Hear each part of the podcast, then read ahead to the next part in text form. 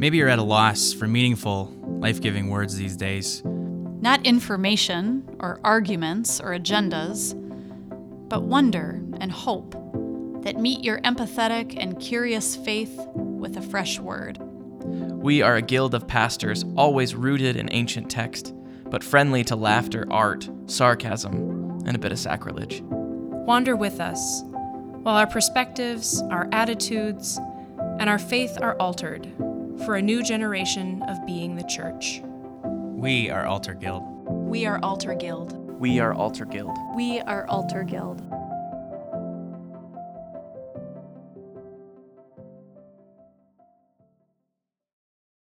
Advent points us toward the news of Christmas with the help of prophets who remember the past for the sake of the present and the future. It's hard to hear the Old Testament prophets without thinking of them as Jesus' fortune tellers. But in Isaiah chapters 5 and 64, the prophet is keenly present in the circumstances of his time. Prophets watch and listen to the now while remembering where they've already been. In this liminal and patient space, prophets can uncover something timeless a word about what's already and always true. Here's Matt with a word about that kind of remembering. A friend once asked me to tell her a story that says something about who I am. I remember thinking through slides of memories, slipping in and out of focus. I thought of story after story after story in a matter of seconds. Some meant nothing, others meant everything. Some I couldn't even bear sharing. I could make her laugh or cry or ponder. I told this one. When I was a little boy, we had an old chicken coop in the backyard. And on warm summer nights, my dad would take me up onto the roof of the chicken coop. We would get cold root beer from the cellar under the house and drink it under the stars. One night, I asked him what divorce meant. He looked into my eyes and said, Maddie, you'll never have to worry about that. A few years later, I did.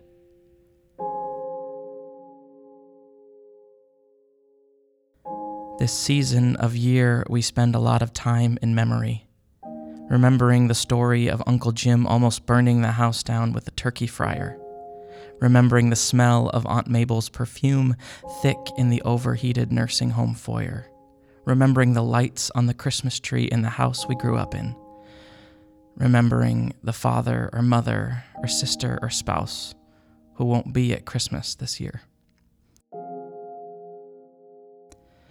Of course, our memories aren't what they should be they swirl and change and develop over time, changing perspective and meaning and feeling. Oddly enough, the Bible is a book of memory, and so the Christmas story is a story of memory. If you grew up in a church like I did, you probably heard about the prophets predicting the coming of a Messiah proving their piety through accurate visions, pointing directly to Jesus, who would come to change everything for the better. But they're a lot more human than that, a lot more messy than that. Prophets remember a past in order to make sense of their present and imagine a future. Let me sing for my beloved a love song concerning his vineyard. My beloved had a vineyard on a very fertile hill. He dug it and cleared it of stones and planted it with choice vines. He built a watchtower in the midst of it, and he hewed out a wine vat in it. He expected it to yield grapes, but it yielded wild grapes. For the vineyard of the Lord of hosts is the house of Israel, and the people of Judah are his pleasant planting. He expected justice but saw bloodshed, righteousness, but heard a cry. In a time of present pain, political, economic, familial, personal, the prophet does not offer warm fuzzies or cheap cliche. The prophet leans in, intensifies the pain and chaos and frustration, and uses memory as her tool experience of the present, and awareness of the past give the prophet tools to be God's assistant in naming injustice, fear, oppression, and suffering in the world. As the late great rabbi and civil rights activist Abraham Joshua Heschel writes, the prophet must have been shattered by some cataclysmic experience in order to be able to shatter others. And in such, the prophet is not a mere mouthpiece, but a person, not an instrument, but a partner, an associate with God. Oh, that you would tear open the heavens and come down, so that the mountains would quake at your presence. When you did awesome deeds that we did not expect, you came down. The mountains quaked at your presence. From ages past, no one has heard, no ear has perceived, no eye has seen any God besides you, who works for those who wait for him. It is memory that gives vitality to the words of the prophet. Memory of great deeds, memory of salvation, memory of safety and comfort and home. The prophet reaches for pyrotechnics not to prove the message, but to demand God's justice. As readers, we expect the power in awesome deeds of the Lord. But the prophet's words carry this weight not in narrative or description, but in memory. Fragile, breakable, weak memory. Memory makes promise possible.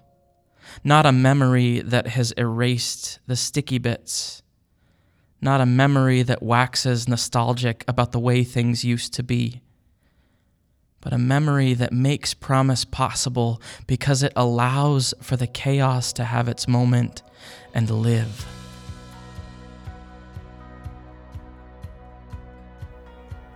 Memories are weak. They're fragile. Words are weak. Promises are breakable and weak. But it is only in this weakness and vulnerability that our eyes can be turned to the vision of divinity. Heschel again. Indeed, the main task of prophetic thinking is to bring the world into divine focus. When I was a little boy, we had an old chicken coop in the backyard, and on warm summer nights, my dad would take me up onto the roof of the chicken coop. We would get cold root beer from the cellar under the house and drink it under the stars. One night, I asked him what divorce meant. He looked into my eyes and said, Maddie, you'll never have to worry about that. A few years later, I did. I tell this story and I live this story because I strive to not repeat the sins of my father, even as I stumble and trip and fall into my own. Memory provides an avenue for hope, but it is only through the sticky bits, the messy parts, the skeletons that we show no one, that we can catch a glimpse of divinity born in our weakness. For a child has been born to us, a son given to us. Authority rests upon his shoulders, and he is named Wonderful Counselor, Mighty God, Everlasting Father, Prince of Peace. Prophets remember a past in order to make sense of their present and imagine a future. The prophet makes a choice to use her story to envision and enact a radically different future through the fragile and vulnerable possibility of promise. A promise that cannot be contained in one body or one story or one people or one class. A promise that breaks chains and barriers and divisions. A promise that brings the dead to life creates where there was only destruction, an impossible, weak, weary dream of a promise whose future is made probable only by our memory of the past. The prophetic choice and the prophetic voice are available for each of us. To resist the pull of nostalgia and the ache of returning to the way things used to be, to tell the honest truth about the sticky bits, to confront our history of self preservation and violence and dominance and fear and me centricity and to imagine and wonder and hope and dream and pray.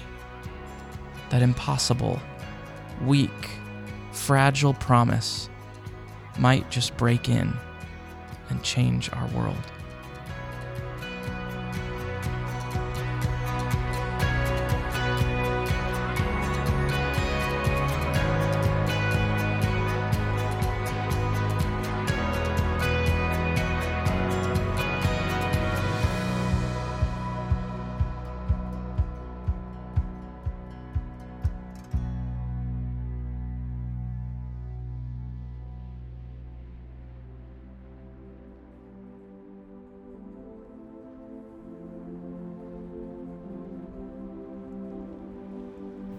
Alter Guild is hosted by Meta Herrick Carlson, Matthew Ian Fleming, Miriam Samuelson Roberts, and Derek Tronsgard, with edits by Matt and Derek. Today's episode was written by Matthew Ian Fleming, with music by Dotted Lines, Matt Wigton, Glenn Campagna, and Aaron Sprinkle. You can visit our website at alterguild.org. That's A L T E R. And find us on Twitter and Facebook at Alter Guild. To listen to more episodes or subscribe, you can find us on iTunes, Stitcher, Google Play, or wherever else fine podcasts are sold.